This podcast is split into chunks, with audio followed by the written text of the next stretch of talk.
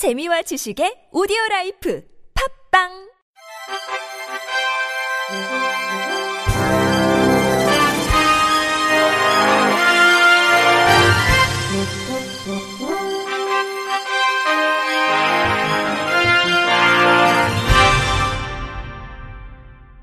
청취자 여러분 안녕하십니까? 12월 13일 화요일 KBS 뉴스입니다. 휠체어에 탄 장애인도 고속버스나 시외버스에 탑승할 수 있도록 버스 개조 방안이 마련됩니다. 국토교통부는 80억 원을 투입해 내년부터 3년간 휠체어 탑승이 가능한 고속 시외버스 개조 차량 표준 모델 연구를 진행한다고 밝혔습니다.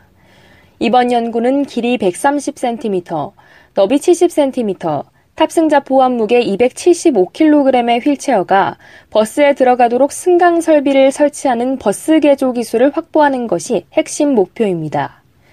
또 개조된 버스가 실제 운행됐을 때 휠체어에 탄 승객은 물론 버스 자체도 안전하도록 검사 관리하는 기준을 마련하는 것도 연구 목표 중 하나입니다.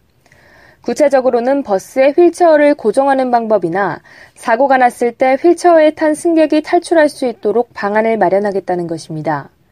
이외에는 개조 대상 버스를 선정하는 기준과 버스 운송 사업자들이 버스를 개조하도록 지원하는 방안, 버스 터미널이나 고속도로 휴게소 등의 장애인 휴식 공간 등 관련 인프라를 갖추는 방안 등이 연구됩니다. 국토부 관계자는 이번 연구를 통해 국제 수준의 안정성을 갖춘 휠체어 승강장치 패키지를 개발해 휠체어를 탄 장애인뿐 아니라 유모차 이용자 등이 버스를 편히 이용할 수 있도록 하겠다고 말했습니다. 경기도에 있는 정미소에서 40대 지적장애인이 수년 동안 착취당했다는 의혹이 제기돼 경찰이 수사에 나섰습니다. 해당 장애인은 관련 기관의 도움으로 구조됐지만 정미소 측은 여전히 학대 혐의를 강하게 부인하고 있습니다. YTN 이경국 기자의 보도입니다. 기계에서 쌀자루가 쉴 새 없이 나오고 남성이 연신 자루를 옮겨 썼습니다. 정미소 일도 모자라 바닥을 쓸고 닦는 집안일까지 도맡아 합니다. 박모 씨 2급 지적 장애인. 그냥 아픈 거야, 이거. 피곤하니까, 피곤하니까. 그냥 아픈 거야. 피곤하니까, 힘드니까. 이 남성은 몸은 어른이지만 지능은 7살 수준인 지적장애인 41살 박모 씨입니다. 이웃들은 박 씨가 매일같이 고된 노동에 시달렸다며 특히 최근 2년 동안은 부쩍 일이 많았다고 입을 모읍니다. 김모스 인근 주민. 일하면 뭐 새벽 2시부터 밤 11시까지도 해요. 뭐 여기저기 아파서 뭐 파스 붙이고 뭐 최근에 뭐 손톱도 빠졌다 그러고 18살 때부터 23년 동안 정미소에서 생활해온 박 씨는 농기계 등으로 자주 맞았다고 말합니다. 박모 씨 2급 지적 장애인. 맞은 거야.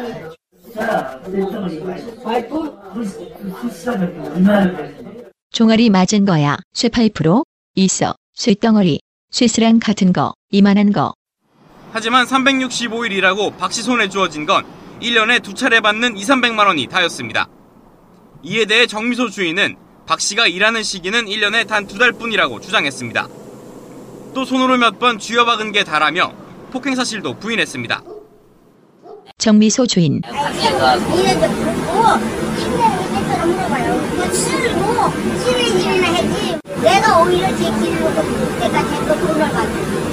새벽부터 일한 적도 없고 물어봐요. 쓸고 하기나 하지. 내가 오히려 제 기르고 여태까지 한가 돈을 받으면 받지. 이런 사정이 알려지자 면사무소 측은 박 씨를 장애인 공동생활가정으로 옮기고 정미소 주인을 경찰에 수사 의뢰했습니다. 김정원 면사무소 맞춤형 복지팀장. 그 웃는 모습을 보지를 못했었는데 이제 웃는 모습이 되게 많아졌고요. 자신감이 좀 생겼다고 그렇게 선생님들이 말씀하시더라고요.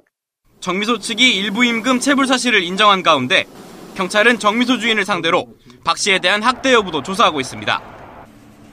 YTN 이경국입니다. 임용시험 과정에서 정당한 편의를 제공받지 못했다며 뇌병변 장애인이 제기한 소송에서 광주시 교육청이 1심에 이어 항소심에서도 패소했습니다.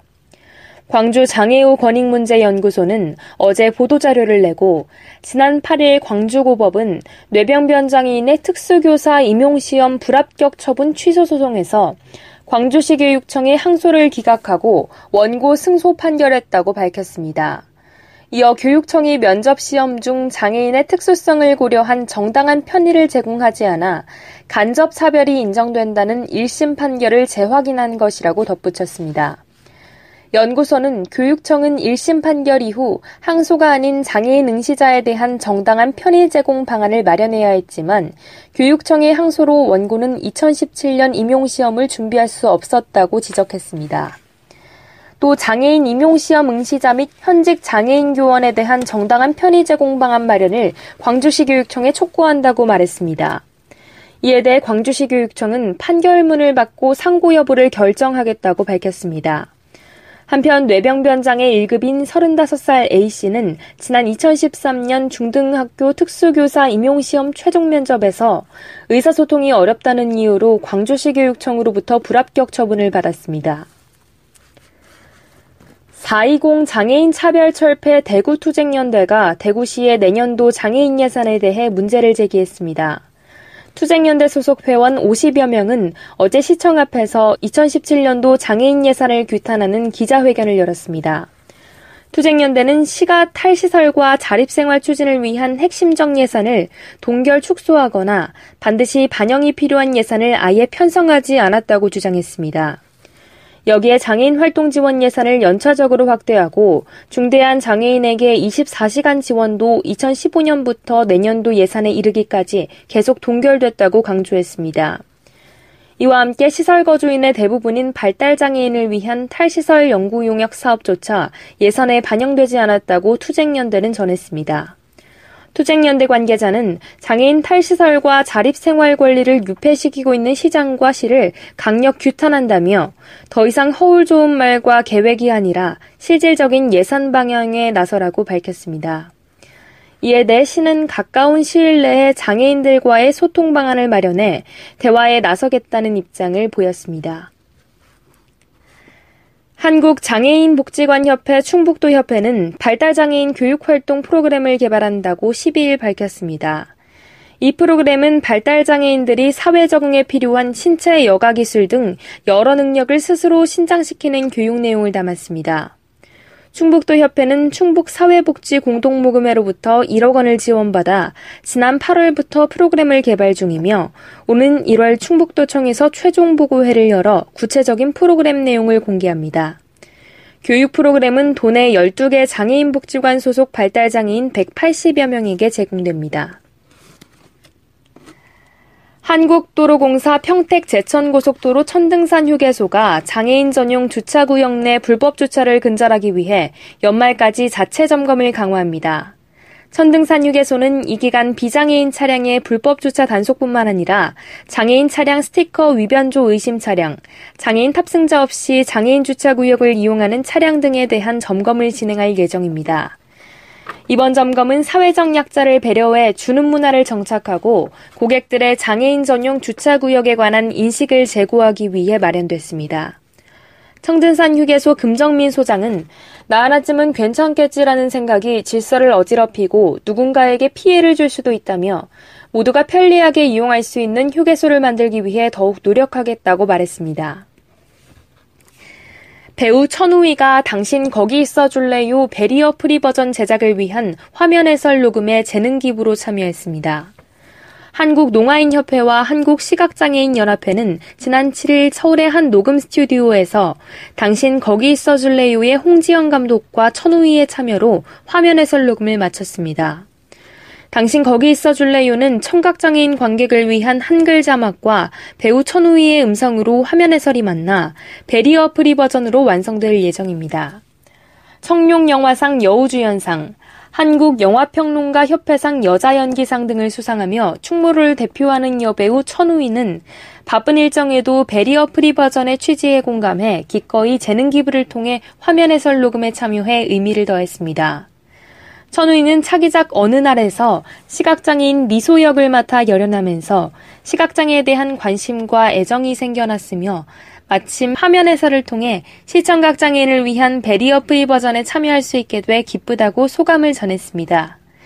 당신 거기 있어 줄래요는 전 세계 30개국 베스트셀러 1위를 차지한 기욤 뮈소의 동명소설을 원작으로 한 영화로 키친, 무서운 이야기, 결혼 전야 등 충무로에서 활발히 활동하고 있는 홍지영 감독의 신작입니다. 끝으로 날씨입니다. 중북 북동 지방에 위치한 고기압의 영향을 받겠습니다. 전국에 가끔 구름이 많겠으나 동풍의 영향으로 강원도와 경기 동부, 충북 북부, 경북, 경남 동해안은 대체로 흐리고 눈 또는 비가 오는 곳이 있겠습니다. 아침 최저 기온은 영하 5도에서 영상 5도, 낮 최고 기온은 1도에서 9도가 되겠습니다. 바다의 물결은 대부분 해상에서 2에서 5m로 매우 높게 일겠고 남해 앞바다에서는 1에서 2.5m로 일겠습니다. 이상으로 12월 13일 화요일 KBIC 뉴스를 마칩니다. 지금까지 제작의 권순철, 진행의 주소연이었습니다. 고맙습니다. KBIC